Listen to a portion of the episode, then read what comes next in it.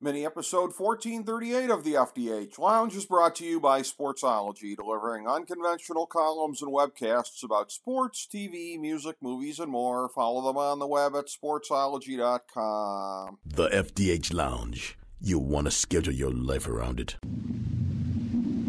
A long time ago, on a gloomy, wet Cleveland spring night, two men stand alone amidst the late night drizzle.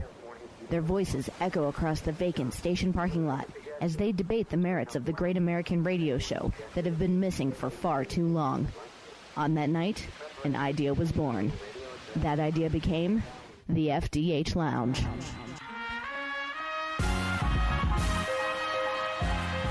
Welcome to the FDH Lounge. Hello, everyone. Welcome to FDH Lounge Mini episode 1438. You've got two FDH Lounge original dignitaries here today. It is I, Rick Morris, joined by my close, longtime personal friend Chris Galloway, my fellow original dignitary. Uh, Chris has been, over the last couple of years, uh, kind of our lead guy on talking NFL. We've had uh, good rotation of some other folks in the mix here, but uh, push comes to shove the last couple of years uh, in, in following in the footsteps of Kyle Ross. I think it's been Chris who's been the guy who's been on the most over the course of a year talking NFL. So, who better to have on for our Championship Sunday preview here in 2022? And uh, I always say very snobbily here that uh, this is sort of the equivalent of the Super Bowl for the real fans out there. You know, you have your casuals that like to go to their Super Bowl party and not know shite from Shinola and about the game and everything like that. But if you really love the game of football, this doubleheader that sets it up,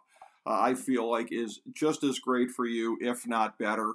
And uh, again, really looking forward to it as always, as well as our preview with my man Chris Galloway. Chris, it's almost Championship Sunday here, pal. Happy early Championship Sunday. Rick, I know that is your favorite day of the year. One of them, buddy. Um, One of them. a- I know for you it is a religious experience, um, and I know that you, you know, you must be excited about traveling to your own virtual mecca this uh, this Sunday, i.e., your living room couch. Um, Actually, so that so that you may pray at the Paul Tagliabue gods, and uh, it should be exciting. Although I have to say, gonna be hard to to uh, pass up what happened last weekend in the divisional series. That Yeah. was, and I know you're, I know you're always, you know, Mister like, you know, rain down on it, but that was some of the best football we have seen ever in our lifetimes in one weekend. That just those four divisional games were unbelievable. they were. They were. And uh, e- even if the same uh, thing being said by a hundred million different people after the game on Twitter about the best weekend of football ever was a little excessive, yeah, I can't argue with that. And uh, as far as it goes this weekend, uh, yeah, that might have been the initial plans, Chris, but uh, the the sometimes referred to on this show Wolfpack, uh, all my fellow FDH Lounge dignitaries, Dave Adams, John Adams, Ron Glasnap. Evidently, we will be convening in Dave's basement for the game, so the Wolfpack will be enjoying the game collectively here on Sunday. So that will be uh, tremendous. All the better to uh, to soak in the greatness of this weekend, which uh, again, uh, in contrast to what we saw two weekends ago, which again we talked about this before the playoffs even started. Overexpanded, seven teams in each conference. The fact that the Squealers and the Raiders made it in the AFC showed that there weren't even six teams worthy of being in there, which I know reflects even worse on our Browns for me to say that. So the first weekend was dog crap, one of the worst ever. And uh, again, there is a lot of times an evening out effect. Even if FDH Lounge dignitary Ben Chu sometimes argues with me about the law of averages and things don't always even out, I always tend to see regret. That's a that's an eternal argument. He and I will be screaming at each other about that until we're in, in our respective nursing homes, uh, you know, zooming each Well, other to scream about I- that. Listen, and and here's what you could do when, when you're in that nursing home. Yes. Right? Uh huh. When when Ben dies, you can be at his you can be at his service and say, "I told you things balance out. You're dead. I'm alive." Chris, See, it balances out, Ben. Chris, uh, since Ben is younger than us, uh, it might be the other way around, where Ben would at least be forced to concede at my funeral. well, Rick, Well, you were you. That, that that also works. He'll have to say, "Rick, you you were right. That's right. I think that might be the likelier scenario of the two, but uh, you know, uh, it, I, I, mean, it worked out uh, the way I might have thought that uh, weekend two was a lot better than weekend one, and that is uh, a mild uh, understatement at best, more than a mild understatement. But I wonder if it's the funnel effect, though, Chris, because you've got two teams on paper. the Bengals that look like an incomplete team on the AFC side, that offensive line, I mean, for Joe Burrow to get sacked nine times, but the team still advances, was really incredible. And uh, quarterback being the biggest question mark for San Francisco uh, and what they've been able to get done there. So, Cincinnati and San Francisco, the road teams, the dogs, uh, they look like somewhat kind of incomplete teams, even if, and we'll get to when we get to the, the, the NFC game later, even though San Francisco has uh, gotten the better of the Rams the last couple of times. I wonder if coming off of that zenith of football weekend, if it might start to go the other way into some games that may not live up to what we're hoping for.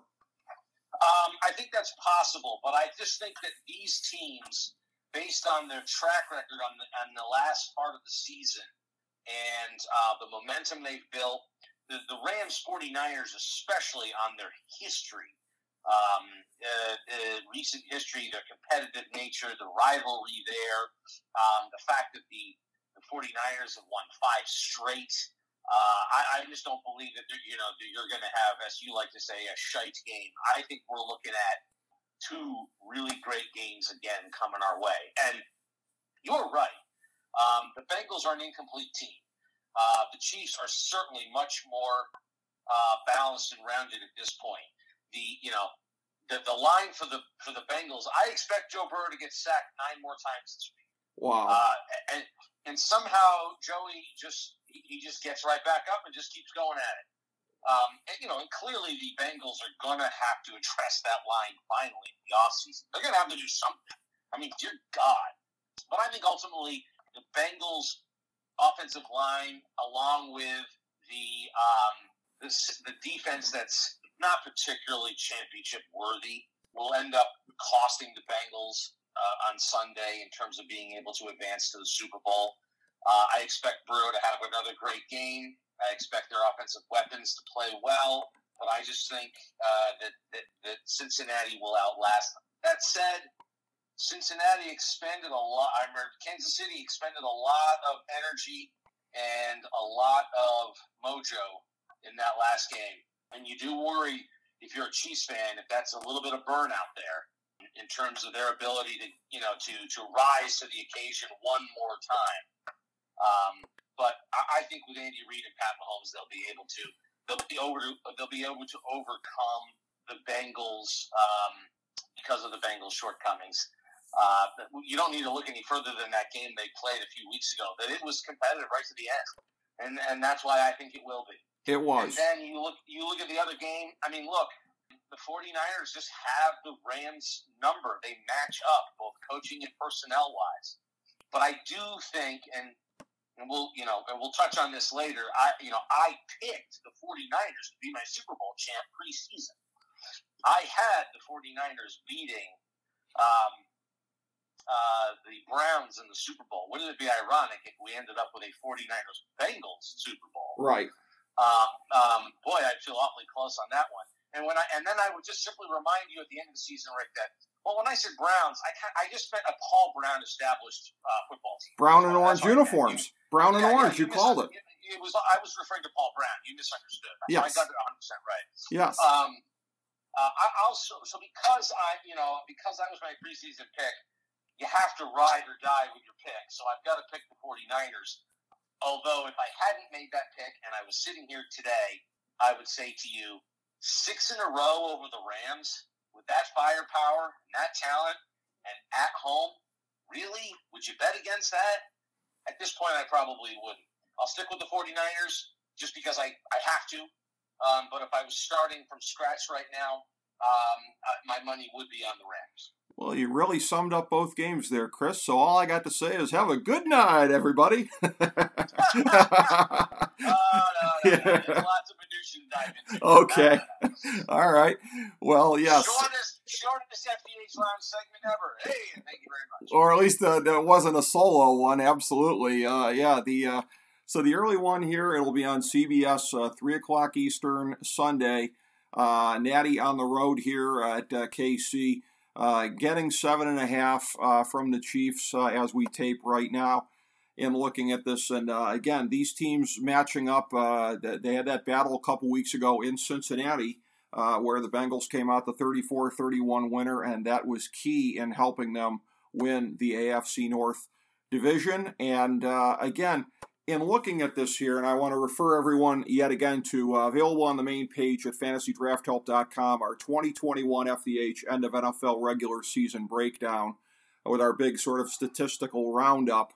One of the things that's very interesting is uh, that there is one thing on here that's like lies, damned lies, and statistics. Because you look at it in terms of defensive thank rushing. You, thank you, Benjamin Disraeli. Yes, uh, he would he would really love uh, what I've got to say about uh, Joe Mixon and the Bengals because when you look at uh, the Chiefs here, when you when you look at all the different categories that are listed here, and this is a very comprehensive uh, statistical index, if I do say so myself, uh, the Chiefs only 21st in defensive rushing yards. Now their defense this year, it, it, as it has improved, it has still been a bend but don't break defense. So you can move the ball on them. I mean, they're 27th in passing yards. Uh, but uh, on their DSRS uh, advanced number, they are fifth in the league, whilst being 27th in overall defensive yards. So highly indicative of bend but don't break. 21st defensive rushing. So you can run the ball on them, in other words. You look at the Bengals, and here's the lies, damn lies, and statistics 23rd in offensive rushing yards. And I had to do a double take when I saw this, but Joe Mixon, Joe Mixon was third in the league in rushing. What it is, is Cincinnati, in a league now where it's running back by committee with a lot of teams, when Cincinnati runs the ball, it's pretty much with Joe Mixon. He probably has more of a disproportionate number of the yards on the ground for the Bengals than anybody else. So if we were using, instead of offensive rushing yards, yards by the lead back, Cincinnati moves to third in the league from 23rd. They would jump up 20 points on our uh, rankings here, which instead of putting them 17th overall, would slot them at 11th at the top of our fourth tier. So that makes a little bit of a difference. So Cincinnati probably fits more in that range and certainly closer to the other teams in the field than it would look like based on because that, that 23rd really pulls them down significantly. Uh, there are some defensive numbers that aren't as pretty, but that's what you would expect. Uh, Cincinnati's been pretty good on the ground, though uh, fifth in defensive rushing yards. That said, when they played each other a couple weeks ago, it was the Chiefs that really worked more to establish the run. And Cincinnati, that uh, I don't want to say necessarily gave up on it uh, as, as much as they did, but they didn't stick with it as much. Again, it's hard to criticize them in a, in a winning effort. But you did have Joe Mixon on the ground, uh, 12 carries for, I think it was 46 yards and uh, that was not exactly uh, a thing of sticking with it as much as they could have. And I'm looking at it this time around, and I'm wondering if there shouldn't be maybe more of a concerted effort uh, by the Bengals to establish Mixon on the ground, try to dominate time of possession a little bit more. They came out kind of even the first time around. Or if Andy Reid, and maybe this is going way inside the looking glass, if Andy Reid wasn't anticipating they might try to do that in establishing the rushing game to the extent that he did last time around, thus sort of forcing Cincinnati's hand to go with Joe Burrow more so than Mixon. So, as far as what each team was thinking and everything like that, you can get a little too cute or a little bit too clever. But my sense, if you're Cincinnati and you got to approach this as a game where you got nothing to lose, I think that means establishing Mixon even more than he did last time. What say you? Um, I agree with that. I think especially because you're on the road. Yes. That last game. That last game was in Cincinnati. Yep. Um, and there are certain advantages, i.e., um, you know, the, the pass protections and other things you got to call. And we know that Arrowhead is an extremely loud, difficult place to play. Yes. And it will be rocking in the AFC Championship game.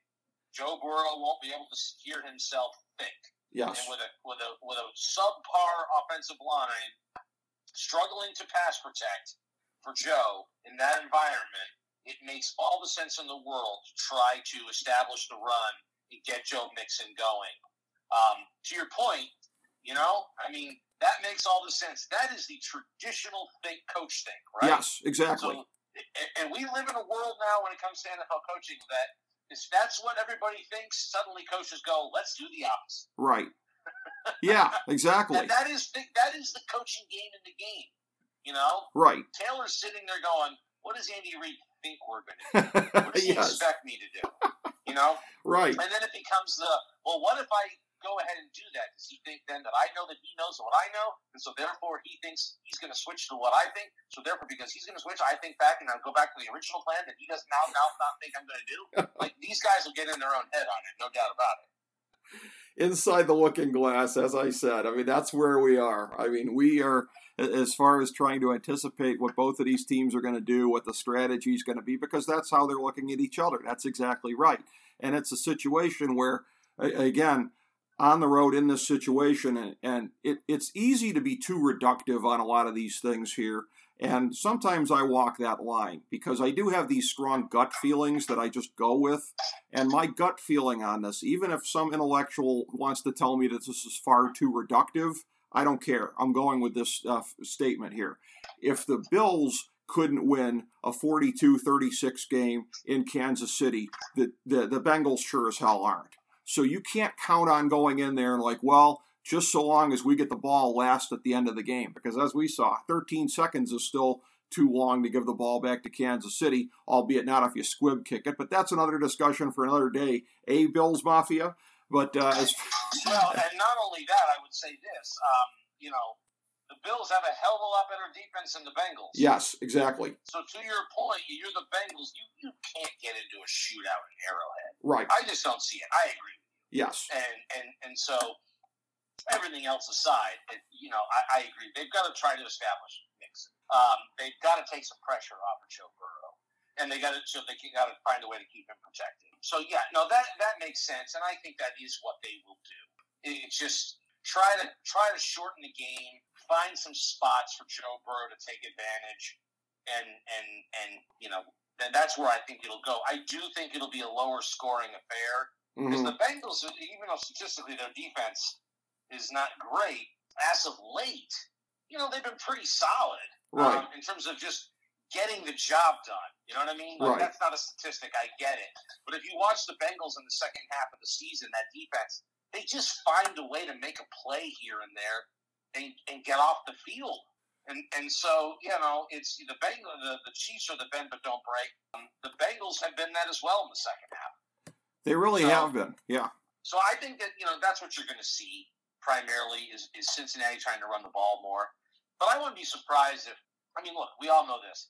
This game starts off and Kansas City somehow quickly gets up fourteen nothing.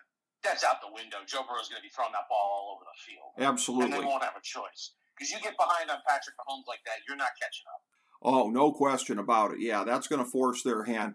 Here's something where this is going to bring back a little bit of PTSD for perhaps the first half of the season here for us as Browns fans. And Not that it wasn't an issue all year long, but third down defense uh, for for Cincinnati, uh, it is below average, 22nd, and uh, unsurprisingly uh, for Kansas City, first in the league. And if, if that statistic is destiny, this game won't even be close. Uh, if, if the Bengals have to get some stops on third down, or they are going to get run off the field. Yep, Hundred percent. So they have to arise to the occasion on that. And there, there's another factor here again too, and this is where again I like to blend the stats with the gut feelings and the things that uh, a lot of the sharps might perhaps look down their nose at. But there is a little bit of a factor in Cincinnati being in this game of what one might call the really bro factor as far as picking a team to make the Super Bowl. And, and that's when, nine times out of ten, it's when a team is making a big jump, really kind of coming from nowhere. And by the way, let's take a moment to put ourselves over.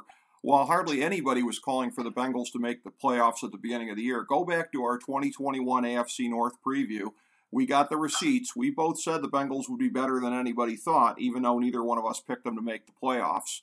Nevertheless, it is still an unfathomable jump just eyeballing the Bengals the season that they've had, expecting them to be in the Super Bowl. I realize they're just a game away, but it tends not to work out that way. You go back to and I hope that this isn't a good uh, point of comparison for our boy Joe Burrow, who we're both fond of, but it somewhat reminds me of uh, the Jets the two years under Mark Sanchez when they made it to the AFC Championship game. And I remember being pissed the one year they were playing the Steelers. I was like, oh, great, the Steelers get cannon fodder. They get to move past to make the Super Bowl. The Bengals are not cannon fodder, but I think it's still the same thing. Having said that, what might have been an exception to the rule a year ago, had the Browns been able to beat the Chiefs in Kansas City, I don't think they would have had that factor going for them in the AFC Championship game because they would have already beaten the Goliath. At this point, Cincinnati doesn't have that win to point to other than, yes, they beat Kansas City late in the season on their own home field. That's a big win. But that's not a win that's on par where you can say, oh, they could legitimately be a team I could imagine in the Super Bowl. It's still that leap of faith, I think, looking at them to picture them uh, being in the big game in two weeks. Yeah, they don't seem like they're ready. No. They, they seem like they've had a great run and they benefited from a team like the Browns with a banged up quarterback and COVID, you know, wreaking havoc and allowed them to to slide in. Yep. I mean, let's not let's not forget something. I mean, to your point about the opening weekend games and how awful they were and lopsided, that was a function because there were a bunch of teams that frankly just weren't worthy of the playoffs in the playoffs. Yes. And unfortunately, you know, the, the reality is is that the Browns swept the Bengals this year, and they're not in the playoffs. Right. So, uh, you know, I, I think that you know a, a couple breaks going a different way. Not that the Browns were a complete team, but they were. I think if you look at the team, they were certainly a better team than a couple of those that snuck in, and just more of a sense of, of circumstance than anything. So that's why we had the lopsided. The Bengals have sort of benefited that as well from winning the AFC North you know, I think some of us who are who have not been Lamar Jackson believers are are pointing a little bit today to saying, well, see, I mean, you know, if he's not clicking on all cylinders, they're coming back to the pack. Right. And that defense is certainly falling apart as well. Yep. I mean, look, this year you could make an argument, and and again, this would be an unusual one, but you know, Huntley certainly played better than Jackson in the in the games he played in. Yeah, and he was the he was the you know street free agent, undrafted. Right. I think the Bengals benefited from a from a division that, for one reason or another, fell back um, to where you know to a place that I think none of us really thought they'd be that far back. So they got in. They got they, they, and plus to their credit, they got hot. They're getting great quarterback play out of our boy Joey but I don't think that they are a Super Bowl quality team right now. And that doesn't mean they won't get in. I mean, they can beat the Chiefs. They can beat them. Yeah. Um, I just don't think they're going to in Arrowhead. I just, I just think, that, I just think it's done. Like they've gotten as far right. as they're going to go. They, they have that feel about them, and also playing the fraudulent number one seed in the AFC, Tennessee uh, team where uh, when I tried to call the consumer fraud hotline on them, uh, they, they told me that's not what we're here for, sir, and they weren't very nice about it. But uh, regardless, uh, I was right. The Titans were a fraud. Rich Cordray. Rich Cordray. Yes. There's a great Ohio reference. I love it.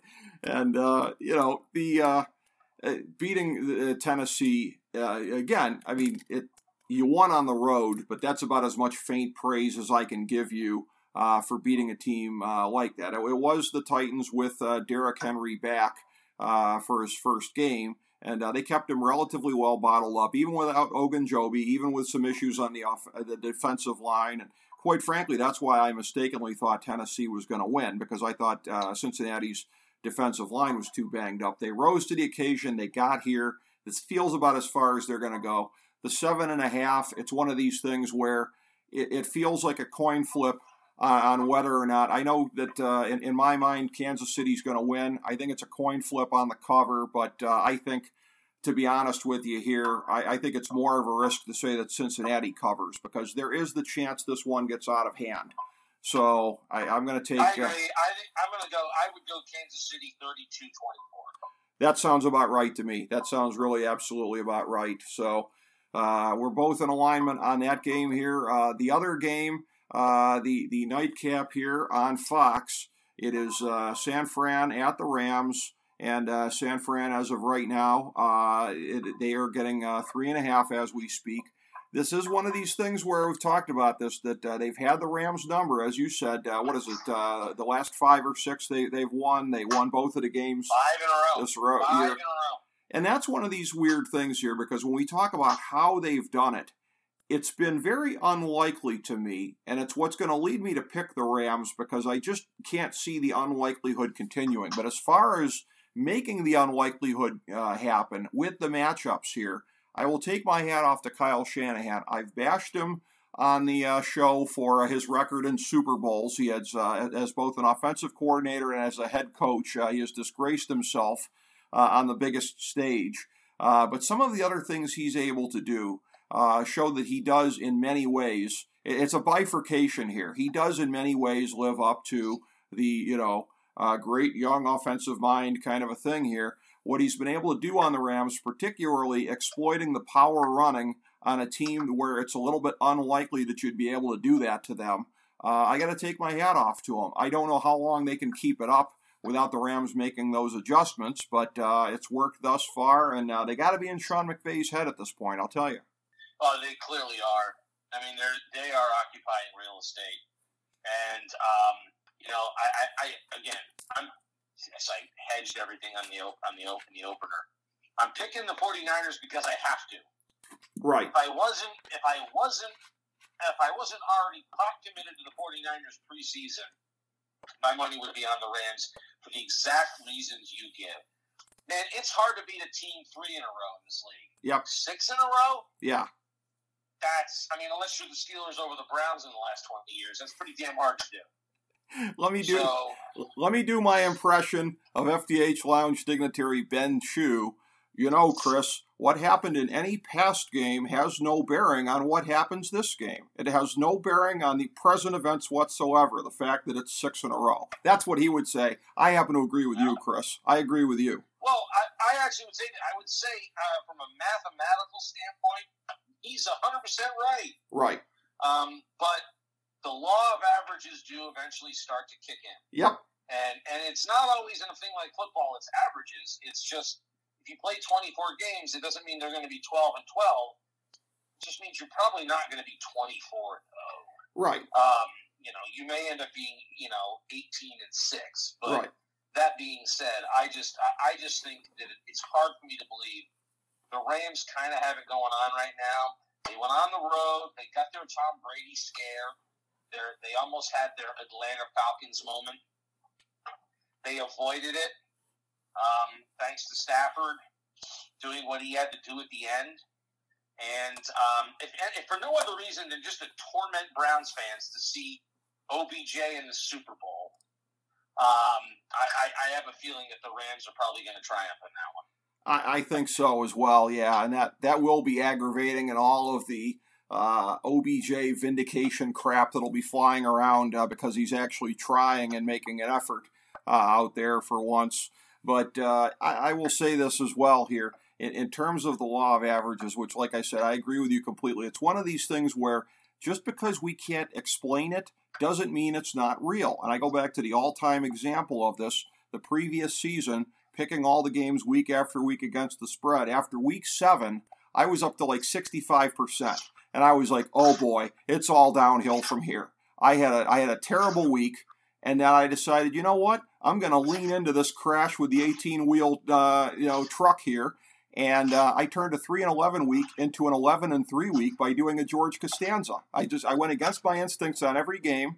I went eleven and three, and uh, I said to Ben, "What do you think about that?" And he goes, "You just got lucky." I'm like, "Look, dude, just because I can't explain how it happened doesn't mean it's not real. There's ups and downs, there's peaks and valleys. Not everything evens out 100% in life, but it happens a lot of the time, and that is something that the Niner fans should be concerned about."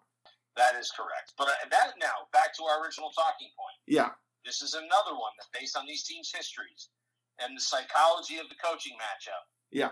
I think it's going to be very, very, very, very close. I think this is a game that's going to come down right down to the end.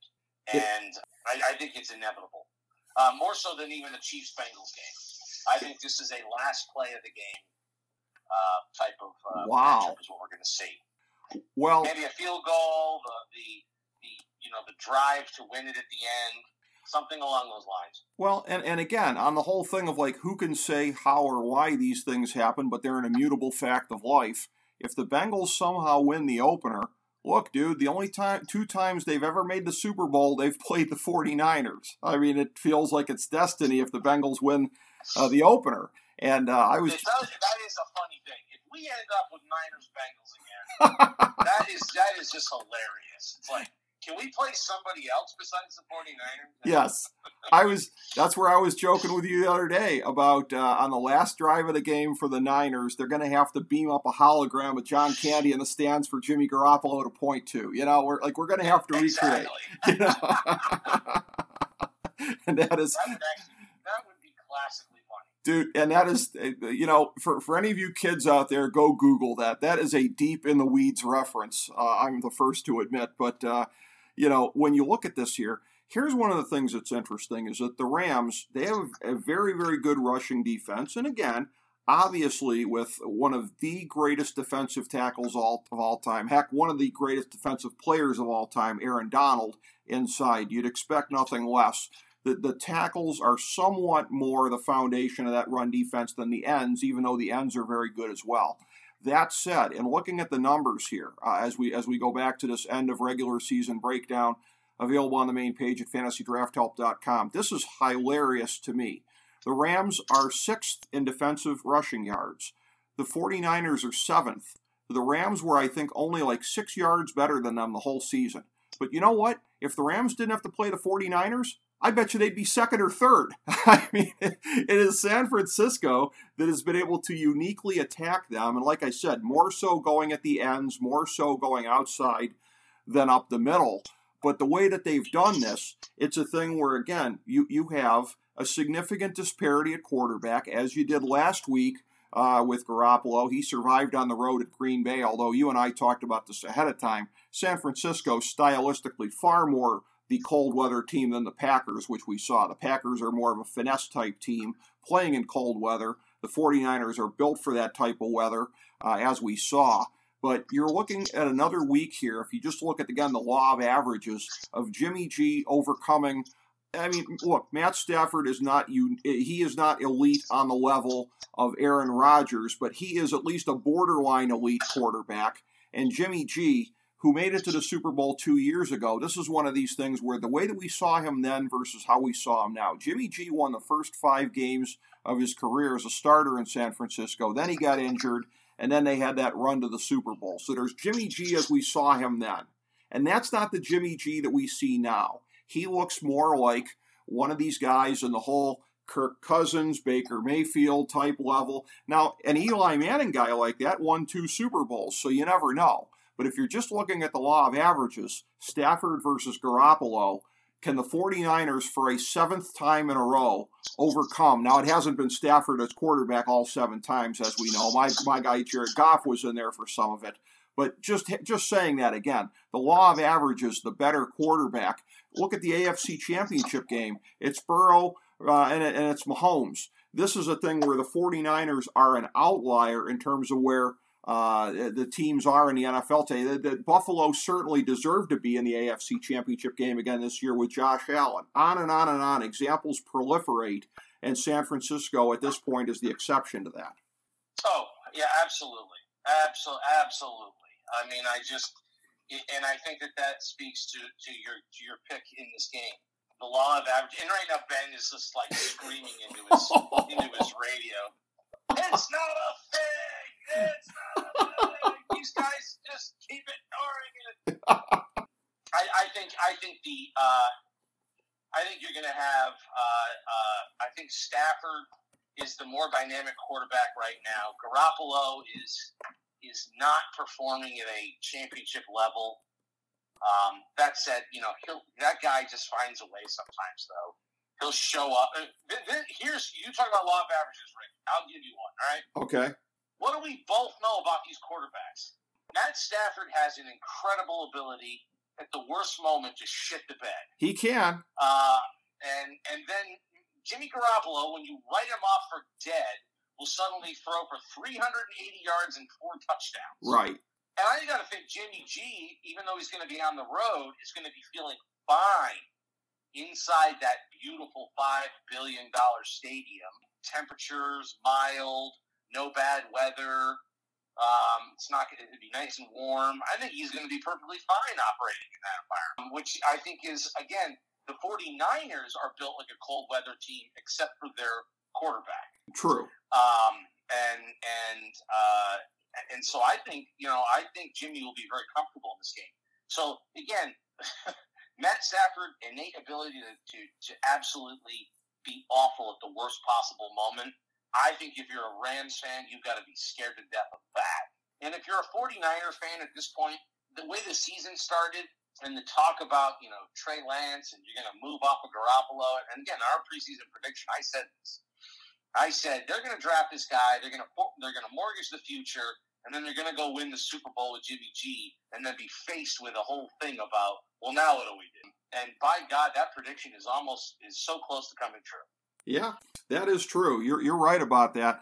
And ultimately, in in looking at this here, and again, let's not forget the uh, the, the, the great uh, factor of Deebo Samuel for uh, San Francisco, uh, a a true Swiss Army knife as far as all the things that he can do, rushing, receiving, whatever. By the way, one last point on Jimmy G. Before you expanded on your point, when you said Jimmy G should be feeling fine when they get to LA. I wasn't quite sure until you expanded on your point if there was the hint of a leer in your voice there, if you were somehow indicating that that porn star might show up in his room the night before the game or whatever. so, you know. I'm gonna I'm gonna assume that that was a one-time blind date. Yes, exactly, exactly. I just I, I wasn't sure if you were going there initially. You know, like, where's he going with this? That's no, right. And then you actually made X's and O's points there and brought it back. But, uh, you know, yes. Uh, when, when you're just looking at again, so you got Deebo Samuel on the one side, Cooper Kupp. uh, who has just become an all world type player, and uh, somebody who just uh, stabbed me right in the groin in my fantasy football championship game here this year, uh, playing against him. So there's that. But one wonders also, too, because San Francisco has been good at getting pressure uh, on Stafford in the, in the games where they've been able to beat them. So uh, whether it be uh, now that you have more of a full complement in the backfield of having Cam Akers back in there uh, in, in, the mix, maybe getting some screen passes in there. Uh, they went a little bit more to Tyler Higbee the second game, where they were at least more successful offensively, even though they didn't win the game. Uh, you know, one wonders what McVay might have up his sleeve uh, to try to keep uh, Bosa and company uh, out of the backfield because uh, he hasn't had much uh, luck in the previous two games keeping that from happening. Yeah, no, there's there's no doubt about that, um, and um, I think that's I think it's the defensive line matchup in this game that's going to decide the one that gets it done. Each each team's defensive line has got to rise to the occasion, dominate, and that's that's who you're going to see. That's going to win. That's who's going to win this ball game. I agree with that. I think it uh, is going to be uh, very decisive in that regard uh, as far as how they can make that happen. And uh, again, just all the uh, the weapons on both sides of the ball. Uh, you, have got, of course, as I said, Aaron Donald, quite possibly the best player on the field. again, he hasn't been enough to make the difference for the Rams to win against San Francisco recently. The one thing, if I, if I'm a Rams fan, that might make me a little bit concerned because this was the thing where my it was, it was my first thought on this game is that uh, what San Francisco really has going against them. Uh, there, and this is always a team that I'm giving the fisheye to whenever this is said about them. Not built to come back. San Francisco not built to come back. And then I remembered, oh, that's right. They came back from 17 down to beat the Rams the last time they played them. Now, again, I'm going to put that under anomaly and that they've been able to do things against the Rams that I think ultimately will not be sustainable in this game. But they've blown up the narrative that they're not a team. Now, again, they fell behind 17 nothing relatively early. I mean, there was still six minutes to go, second half. Uh, and uh, again, they were able to uh, put a dent in that with a field goal right before halftime. Then it's a two touchdown game. But two touchdowns is still a lot when you look at the Rams' explosiveness versus what the 49ers have to offer. But they were patient. They stuck with the run. They came back. It didn't help uh, the Rams that uh, Jimmy G, it was good Jimmy G on that day, and he was able to kind of help bring them back. But uh, it'll it'll be well, interesting to see. You also need to look at what happened in that in that Rams Buccaneers game. Yes, the Bucks the Bucks are struggling offensively and the Rams just couldn't put them away. Right. And and so I think you, you cannot downplay the, the psychological element that what they went through the week before, and then they get into it with their rival. Uh, you know, if they get into that sort of situation where they get up and then the 49ers are coming back, it's going to, you know, what happened to them previously against the 49ers and then what happened the week before against Tom Brady, i.e., Jimmy's buddy, um, they're going to be thinking about it. They'll say, no, no, no, it doesn't matter. Um, but you, it's it's human nature, man. They're, they're going to be thinking about the week before and the last time they played the 49ers. Their sphincters will get so tight, so tight. And um, I, again, I, I think you're right that the 49ers, you know, in general, are not a come from behind team, but they've done it. And then you look at the Rams; they let somebody come back in last week that was struggling, and it's not like the it's not like the Bucks were fully loaded last week. They were having problems on that line. They're down a wide receiver or two. Um, Brady didn't look that sharp towards the season, and the Rams let him right back in the game. So I don't I don't think that there's a you know I think you're right in general that the 49ers are not built that way, but um, and I don't think this game's going to go that way. I don't see either one of these teams jumping out to a big lead. I think this is going to be one of those classic Rams 49ers games that's a grinded out slugfest, you know, defensively oriented, score, touchdown, halftime is 10 to 7, and then we come back out. Maybe there's a quick score, 49ers go up, Rams come back, score two, go up 10, 49ers come back, get a touchdown. You know what I mean? It's yep. gonna be one of those things. No one's gonna no one's gonna get too far out front and um, and again, I think it'll come down to the to the very very end. I I agree exactly with what you're saying because I believe in the end that the Rams are going to win and cover. But that said, there is a number in this game that is going against them as as I look at the statistics here. Uh, that's a mirror image of what we talked about in the AFC Championship game.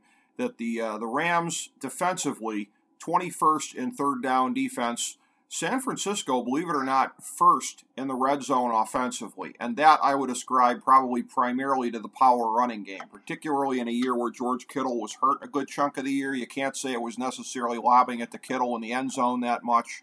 I think the power running game down there. But regardless of how they did it, they did it. So that is a thing where, uh, again, you, you have to, to look at that and, uh, and, and see what the uh, capability is going to be. By the way, on the on the third down uh, defense here, this is a thing I believe, and I think the league should probably uh, investigate this. Paul D. DePodesta was probably hacking the league computers because third down con- uh, conversion percentage, it listed the Browns at 13th in the league by the end of the year. There's no way they improved to that level, Chris. I watched the games. I'm not blind. Well, I, I know, but they did actually. I know you don't want to believe it, but they actually did. It doesn't. It doesn't uh, feel that way.